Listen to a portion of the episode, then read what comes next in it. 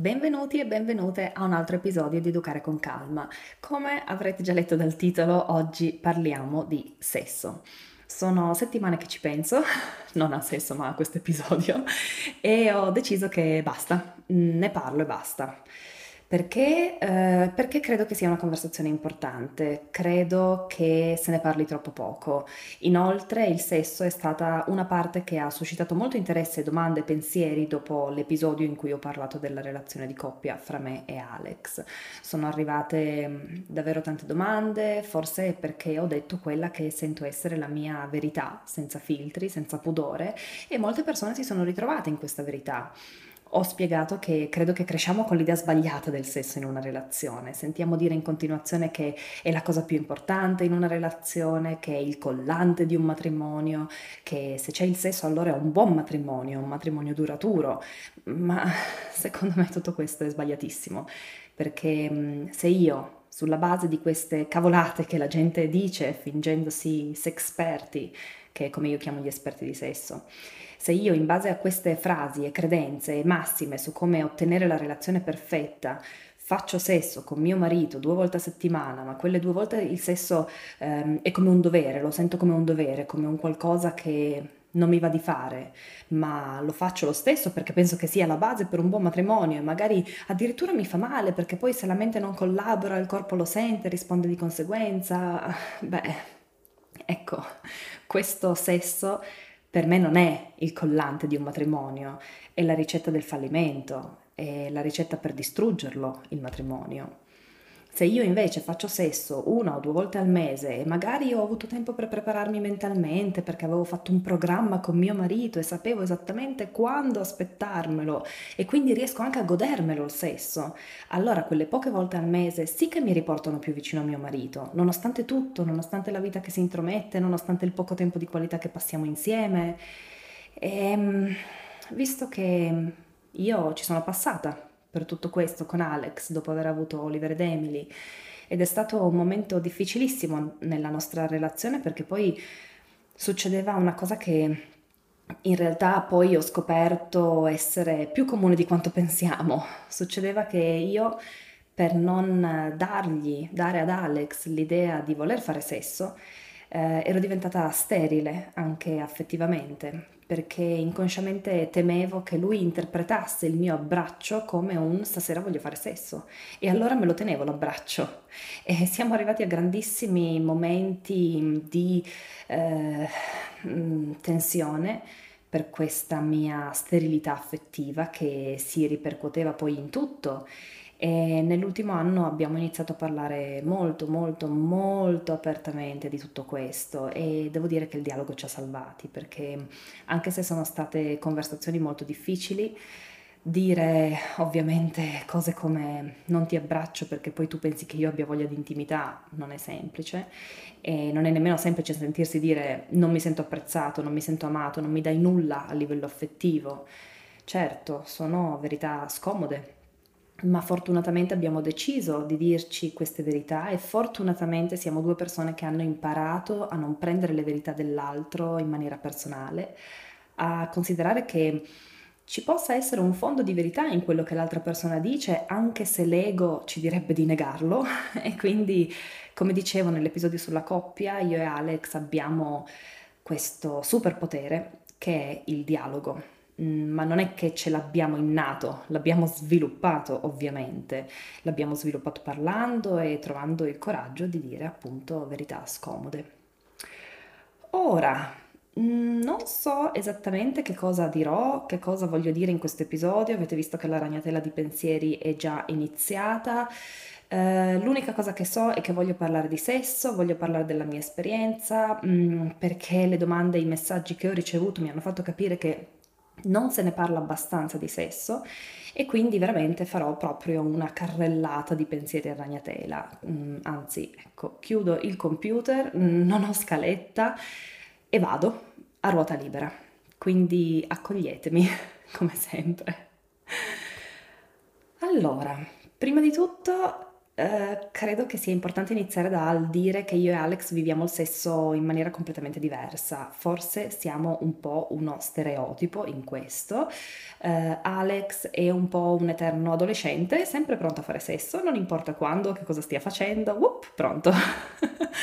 Mentre per me il sesso non avviene a letto. Il sesso avviene tutto il giorno. Il sesso è il caffè che Alex mi prepara al mattino, e quando dimentico l'accappatoio eh, e trovo Alex davanti alla porta della doccia con l'accappatoio in mano quando ho finito, eh, è quella pazienza in più che mm, lui ci mette in un momento in cui so che generalmente magari l'avrebbe persa. Eh, e quando fa lo sforzo di spiegarmi una cosa di tecnologia con calma, senza frustrarsi per la mia totale incapacità. Ecco, questo è sesso per me, perché questo si traduce in sesso. Non è che mi fa la gentilezza e boom, facciamo sesso, ma nella mia mente sicur- ho sicuramente più voglia di fare sesso e eh, anche solo di essere amorevole, carina e fisica con lui, parlo di una fisicità di abbracci, baci e carezze durante il giorno, quando siamo eh, gentili l'uno con l'altra. Um, quando invece ci trattiamo a pesci in faccia, l'ultimo dei miei pensieri è il sesso.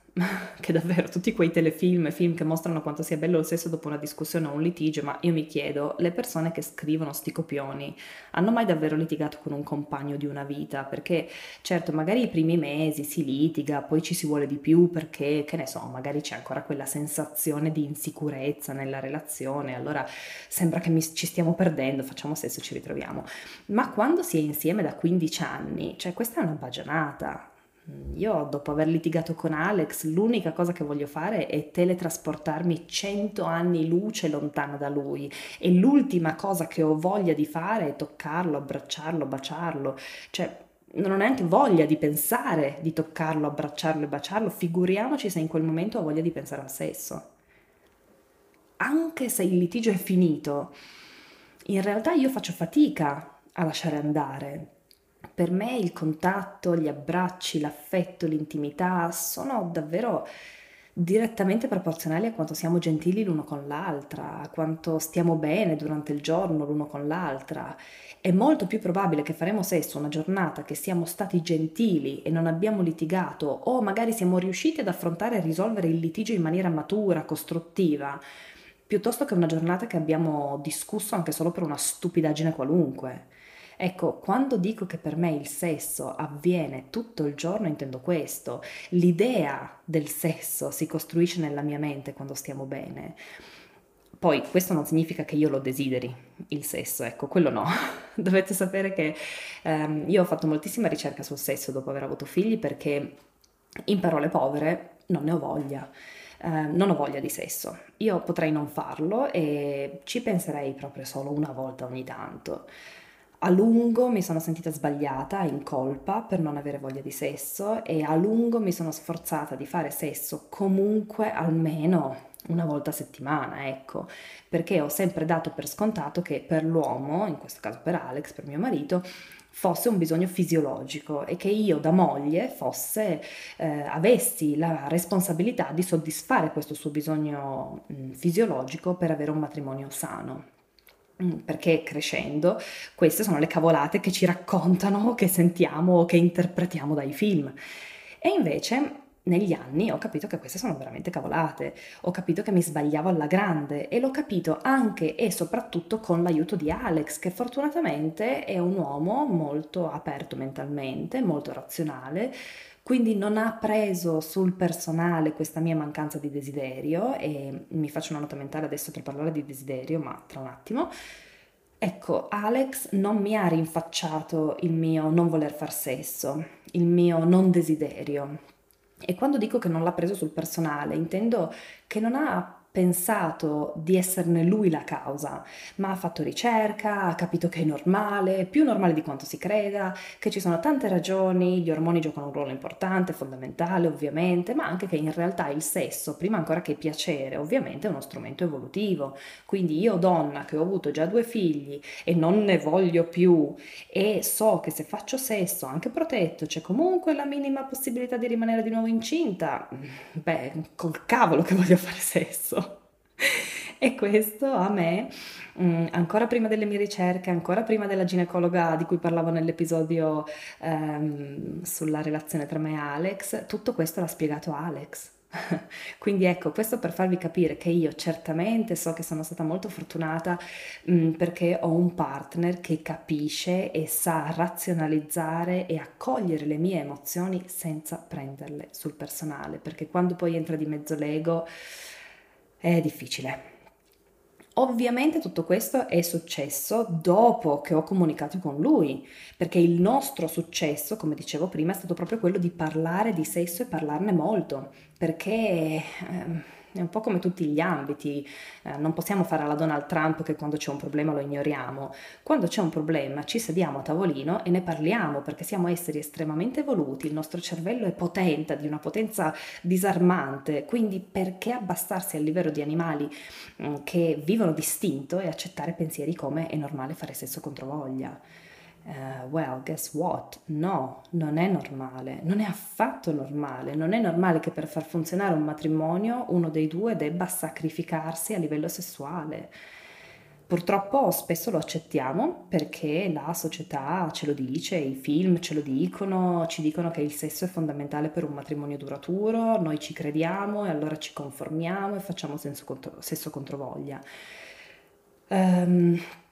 ma se posso dirvi la mia opinione più onesta, eh, per me il sesso non è importante per un matrimonio duraturo. Il dialogo, il rispetto, la gentilezza sono importanti per un matrimonio duraturo. E mh, mm, rispetto è anche che se arrivo a fine giornata e mi lamento di quanto sono stanca, di quanto sia stato pesante tutta la giornata, allora tu, marito, non provi a fare sesso con me. No, mi ascolti, mi rispetti, capisci che non è il momento Ecco, questo anche rispetto. E quando ci sono questi tre, rispetto, gentilezza e dialogo, allora probabilmente c'è anche il sesso, ma il sesso non c'è quando non ci sono questi altri elementi. E magari il sesso, come nel mio caso, deve essere un accordo, magari deve essere programmato, meno spontaneo e va benissimo anche così, anzi sapete che ci sono ricerche che confermano che i matrimoni più duraturi sono quelli che programmano il sesso, allora a me non piace fare queste generalizzazioni, ma ne ho sentito veramente parlare tantissimo e credo che abbia veramente molto valore, soprattutto se relazionato alla mia esperi- esperienza personale. Mm, noi pensiamo, abbiamo questa idea che il sesso debba essere spontaneo perché altrimenti è una forzatura e mm, invece quando si programma il sesso, eh, l'ho scoperto ovviamente sulla mia pelle, ehm, funziona molto meglio, eh, c'è molta più armonia perché significa che uno c'è dialogo sul sesso, che è ovvio, non è che possiamo programmare il sesso se non parliamo di sesso, e due eh, c'è rispetto perché si è probabilmente accettato accettato l'altro, i suoi desideri, le sue necessità, i suoi limiti. E tre, ci si può preparare mentalmente. E per una persona come me che non sente il desiderio, sapere più o meno quando arriva il momento aiuta tantissimo perché mi permette anche di preparare proprio il mio corpo, anche con cose semplici, stupide come depilarmi, che so che non fa nessuna differenza per lui ma la fa per me, ehm, perché in realtà non sto solo preparando il mio corpo, ma sto anche preparando la mia mente e fa appunto anche differenza nella mia mente perché posso trovare dei modi per stimolarla al desiderio. Ecco, parliamo di desiderio che prima ho detto che vi avrei parlato di desiderio. Ho scoperto, ed è una cosa che per me è stata rivoluzionaria, ho scoperto che ci sono due tipi di desiderio. Um, io faccio le mie ricerche, le mie letture in inglese, quindi non so esattamente come si definiscano in italiano, né mi interessa darvi termini tecnici corretti, ma mh, diciamo che mh, un, c'è un tipo di desiderio che è attivo e un tipo di desiderio che è reattivo. Il desiderio attivo è quello che propone il sesso, che ricerca il sesso, che ne ha voglia in maniera spontanea, attiva appunto. Il desiderio reattivo è quello che reagisce al sesso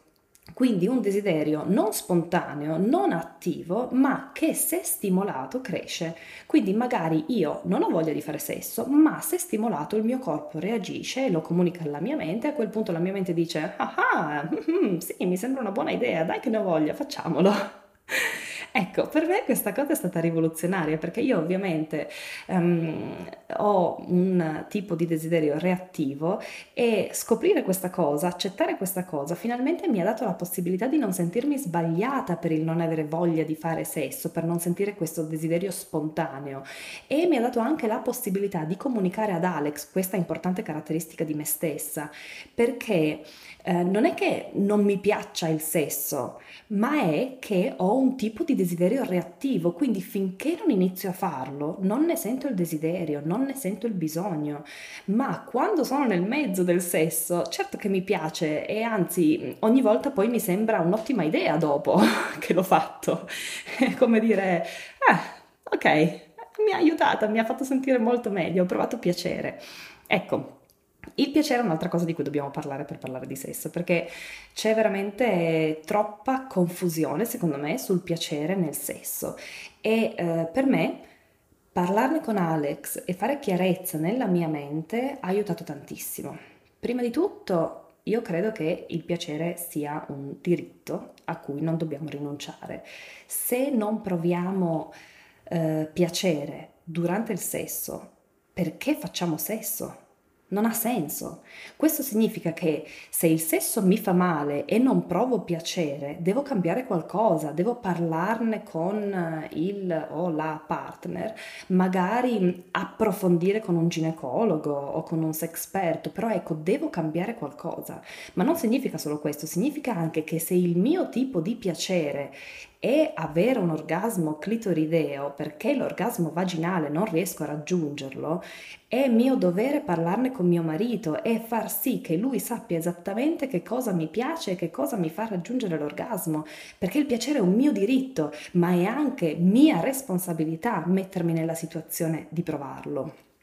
che poi tralascio tutto un argomento sull'orgasmo vaginale, l'orgasmo clitorideo, magari ne parlerò in un altro episodio, ma eh, veramente anche lì ci sono tantissime cose da dire perché abbiamo questa idea, questo mito dell'orgasmo vaginale che non si riesce a raggiungere, ma in realtà è veramente un falso mito perché prima di tutto pochissime donne raggiungono l'orgasmo vaginale e quello che è l'orgasmo vaginale in realtà è la stimolazione della clitoride, eh, quindi mm, è una stimolazione, il, la clitoride ha un, un, una rientranza, tra virgolette, nel nostro corpo che va in profondità ed è quello che il pene stimola quando abbiamo poi l'orgasmo vaginale. Quindi ecco, diciamo che, vabbè, l'ho spiegato proprio male, proprio in termini tecnici, un sexperto mi direbbe, cioè non in termini tecnici, un sexperto mi direbbe veramente ma che cosa stai dicendo?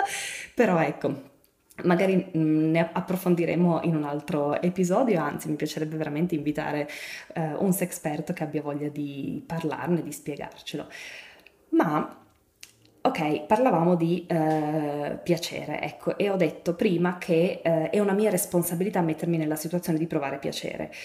perché così non solo faccio sesso contro voglia, ma mi ritrovo anche frustrata dopo il sesso, mi ritrovo magari lì a pensare eh, nella mia mente, a darmi della stupida per aver finto un orgasmo, perché uno non avevo il coraggio di dirgli che quello che stava facendo, ovvero penetrazione stile coniglietto, non mi avrebbe mai e poi mai portato all'orgasmo, e due, visto che non avevo, non avevo il coraggio di dirglielo, ma non avevo nemmeno più voglia di continuare, allora ho finto l'orgasmo perché, perché non volevo volevo dargli una delusione, per preservare il suo ego, eccetera, eccetera, eccetera. Non voglio entrare in questa cosa di fingere l'orgasmo perché ehm, credo che ci vorrebbe un episodio intero, ma il riassunto è che lo trovo estremamente deleterio e eh, soprattutto eh, controproducente, ma anche mh, mm, lo trovo una cosa che potrebbe davvero essere evitata con eh, il dialogo.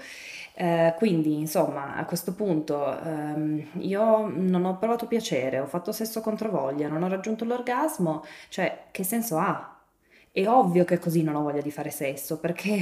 non provo piacere, non ottengo ciò che voglio. A quel punto magari il mio corpo è predisposto, mi sta chiedendo l'orgasmo, ma non glielo do e quindi certo che finisco frustrata, ma allora che senso ha il sesso fatto così?